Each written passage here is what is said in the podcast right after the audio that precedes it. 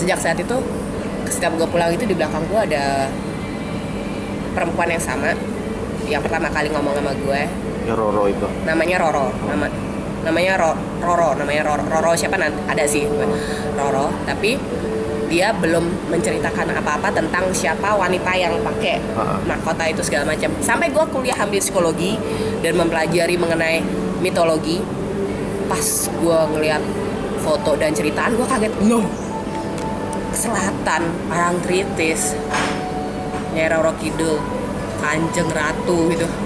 Nah ini kan yang gue ketemu waktu gue 11 tahun hilang di laut itu kan yang Oh beneran? Oh beneran? Gue pikir gue cuma ngimpi yang Oh my god gini. Akhirnya gue ngomong sama Roro Oh beneran ya? Terus dia senyum gitu aja gitu.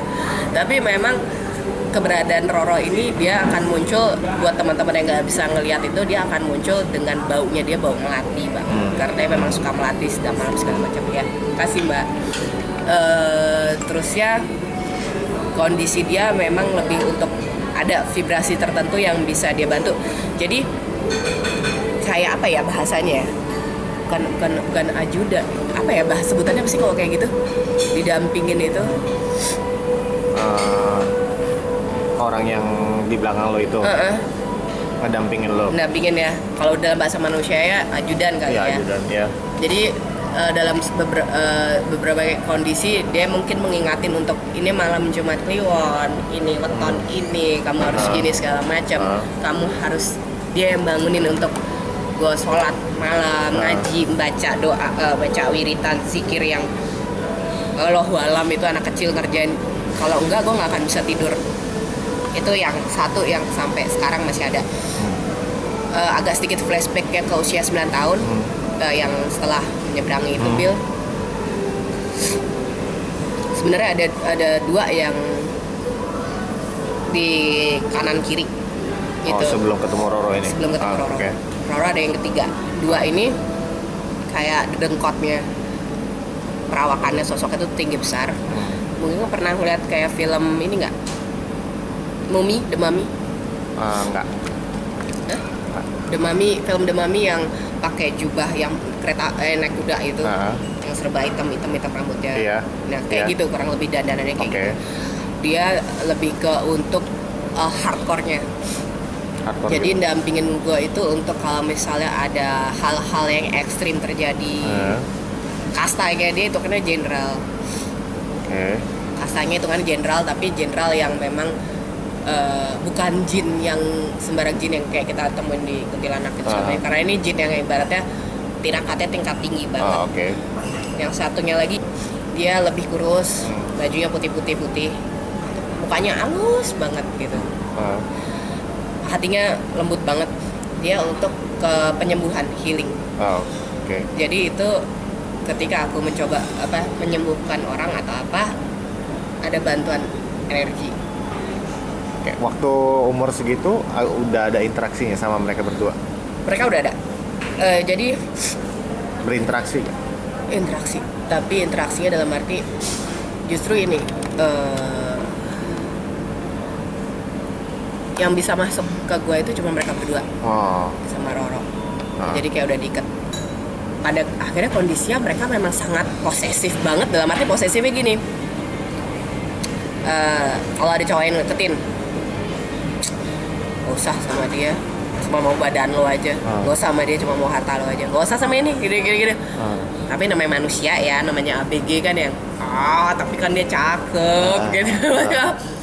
akhirnya gue pacarin gue pacarin ternyata abuse juga gue di ya pokoknya ya itulah abuse gue lagi kursus lagi belajar lagi yang apa sih sekolah mau kalau kenaikan apa kelulusan SMA itu dia narik narik gua dari gedung untuk keluar. Tiba-tiba dari jauh gue ngeliat si Yunus sama Sarul tuh zek ke gue.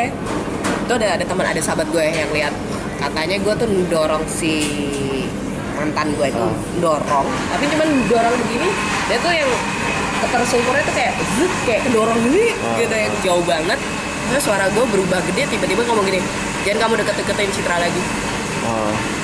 Kenapa gue bisa ngomong Citra lagi gitu Ah. kan harusnya jangan deket-deketin gue lagi harusnya Ah. gitu dong Ah.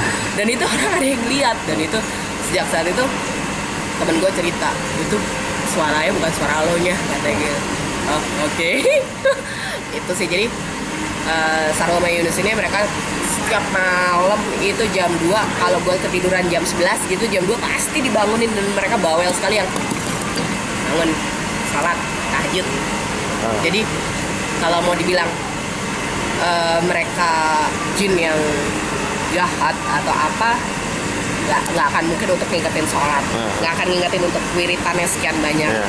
makin ke sini kondisinya itu sangat berpengaruh sekali kepada ghost ghost yang gue temuin. Kayak gimana? Sebenarnya berpengaruh gimana jadi gue masuk ke tempat angker. Ah. eh, selalu kayak ada apa sih? Bukan radius sih jadi kayak jaga jarak gitu mereka ya "Eh-eh." jadi gue berapa langkah mereka pasti nggak nggak di depan gue gini jadi Ah. kayak yang area seberapa gitu yang Ah. pokoknya ada ada zona sendiri yang Ah. mereka kayak nggak kecuali kalau ditarik atau apa kayak gitu. Ah. Nah makanya kadang kala di program TV itu, Hmm. ya kamu bisa narik mereka datang nggak buat ini kamu kamu, aduh kalau minta kayak gitu jangan nama gue nggak dikasih. Maksudnya bukannya gue nggak bisa, cuman emang energinya emang nggak nggak ini Nggak sinkron Nggak- atau lo nggak boleh nggak Oh. boleh Ah. maksudnya eh, si ghost ghost yang di luar sana tuh udah serem duluan sama oh, ah. gen gue sebetulnya jenderal karena Ah. emang galak banget Iya. galak banget dan prajurit dia kan juga banyak banget Ah. nah itu nanti ada cerita sendiri itu Hmm. nanti Eh, jadi ketika gue ngeliat ini segala macam mereka udah scanning oh ini ghostnya kayak gini di kayak minggir minggir minggir Hmm. Ci, minggir minggir Ci, gitu banget kayak gue orang penting gitu Nah, Nah sampai pada kondisi gue mikir gini, ini kegunaannya mereka nih apa? Saya bangunin gue sholat Ah, gitu kan ya. ah.